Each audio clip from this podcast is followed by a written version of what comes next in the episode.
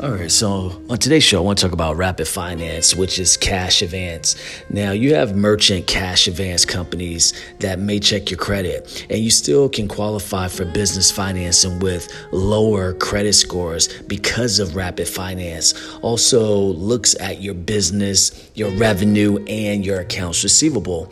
So, if you're eligible, then to qualify, you must have your accounts receivable. Now, you need to provide your last three credit card processing statements, as well as the last three months on your business bank statements when you apply. The limits for the rapid finance, um, you're looking at cash advance of 5,000 all the way up to about 500,000. So this is something that you can definitely check out uh, to continue your cash flow for your small business.